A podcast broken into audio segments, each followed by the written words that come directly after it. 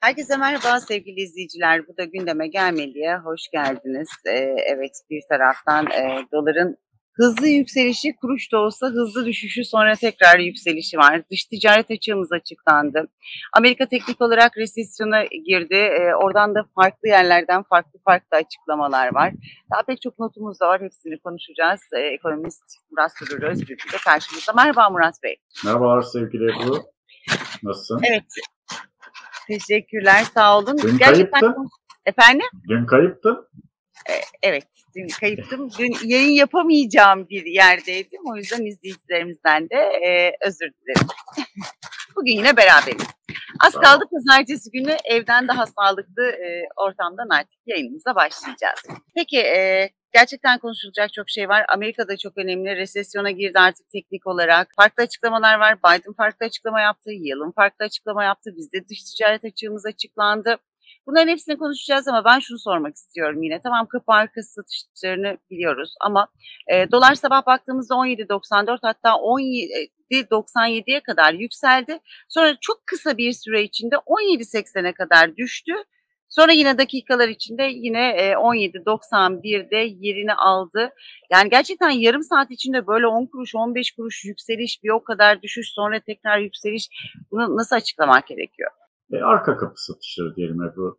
E, şunu da söyleyeyim hani bu Bloomberg'de falan geçen e, rakamlar piyasada yok. Yani e, döviz bürosuna gittiğiniz zaman 10-15 kuruş daha pahalıya satın alıp 10-15 kuruş daha ucuza satabiliyorsunuz. Her zaman da döviz bulunmuyor. E, duyduğum kadarıyla bir takım maliye müfettişleri döviz bürolarını basıp işte kime satıyorlar, TC alıyorlarmış, yapıyor mu, bu yapılmıyor mu diye e, denetleme peşinde koşuyorlarmış. Yani bir sıkıntı oldu aşikar.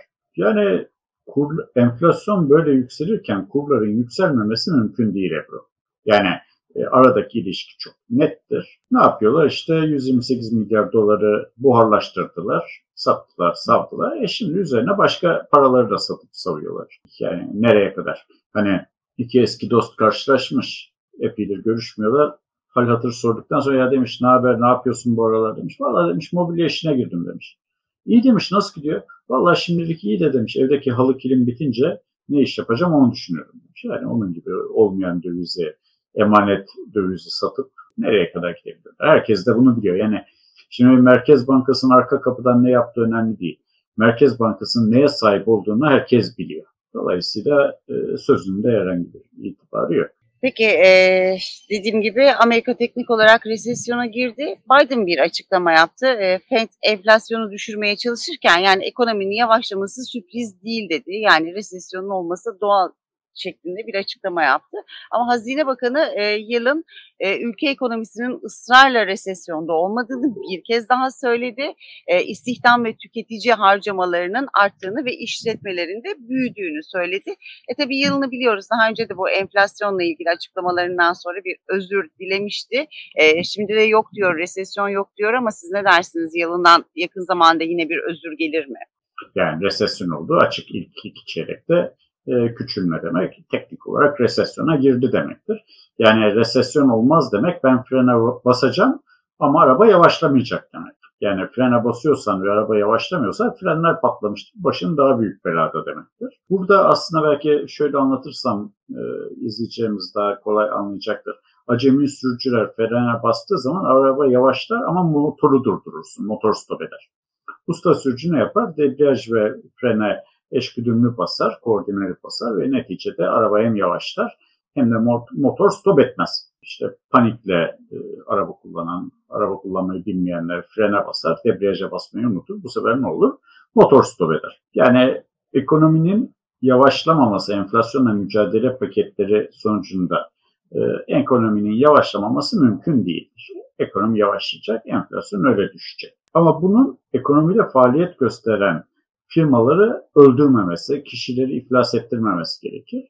Fakat burada da senin maharetin yetmiyor tek başına. Ekonominin aktörlerinin de mahareti gerekiyor. Yani adamın borcu harcı ile gelirleri denk mi? Yani paranın bol olduğu zamanlarda, paranın ucuz olduğu zamanlarda e, borcu alıp bunu işte yeterince gelir üretebilecek işlere değerlendirmediyse, e, saçma sapan yatırımlara şey yaptıysa, e, harcadıysa ne olur? Borç bulmakta zorlanıp daha yüksek faiz olunca adam iflas eder. Dükkanı kapatır.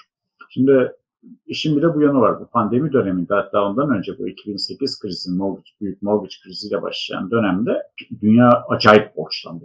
Devletler borçlandı, şirketler borçlandı, şahıslar borçlandı. Yani dünyanın gayri safi hasılasının, küresel gayri safi hasılanın kat ve kat üstünde bir borç var. Şimdi bu borcun büyük bir kısmı da döviz cinsinde. Dolayısıyla bir durgunluk olduğu anda bu borcun çevrilmesi çok zor olacak. İlk önce ne olacak?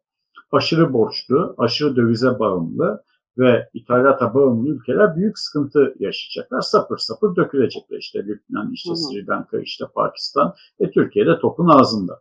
Peki e, yayına başlarken de dış ticaret açığımız dedik. Dış ticaret 8.2 milyar dolar açık vermiş. Yani Haziran'da yıllık %18 184.5 artışla 2.9 milyar dolardan 8.2 milyar dolara yükselmiş. Ee, ihracat %18.7, İthalatta %39.7 artmış. Hem bunu bir tarafa koyalım, bunu da değerlendirmenizi isteyeceğim bu rakamların. Ama ayrıca bu hafta altın rezervlerinde de Merkez Bankası'nda ciddi bir erime yaşanmış Murat Bey. E, altın rezervlerinde de 798 milyon dolarlık gerileme yaşanmış. Şimdi de Merkez Bankası altın mı satıyor konuşulmaya başlandı. Bunun için de ne dersiniz? Bunu da merak ediyorum. E, yani e, icra kapıya dayanınca satacak tabii. Yani satmayıp ne yapacak? Yani 128 milyar doları satan işte 700 milyon dolar altını mı satmayacak? Ya çok şey değil. E, adını sen söyle. Merak uyandıracak bir şey değil. Ne yaptıklarını biliyoruz dedim ya. Şimdi işin açığı ekonomi fevkalade kötü yönetiliyor. Darmada yani birbiriyle çelişen tedbirler alınıyor. E, bir taraftan işte Türk parasına değer kazandıracak, Türk parasına talep yaratacak, Türk parasının geçerli para olmasını sağlayacak işler yap, yapıyoruz diyorlar ama bir şey yapmıyorlar. Ya ben burada izleyicilerimize soruyorum. Kim e, kasasında 1 milyon lira tutar? Kim? Tuttuğu zaman bu paranın yüzde kaçı bir sene sonra erir? Ama altın tutarsan erimiyor. Dolar tutarsan erirse bile işte daha az eriyor. İşte yüzde iki üç eriyor.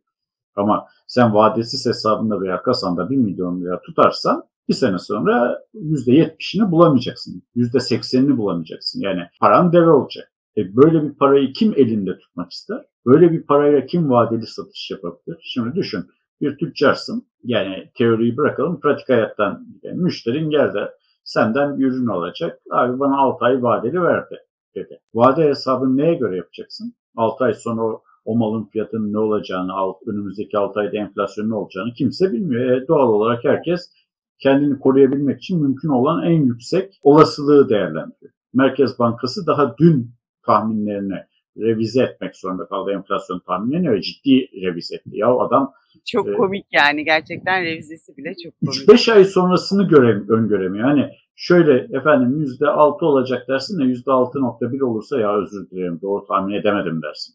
Adam %6 olacak diyor %60. Ve utanmadan bir de revize ediyorum. İşte bana güvenin diyor. Ya sana millet niye güvensin? Para işi bu. Para işi olduğu zaman millet babasına güvenmez ya. Doğru mu?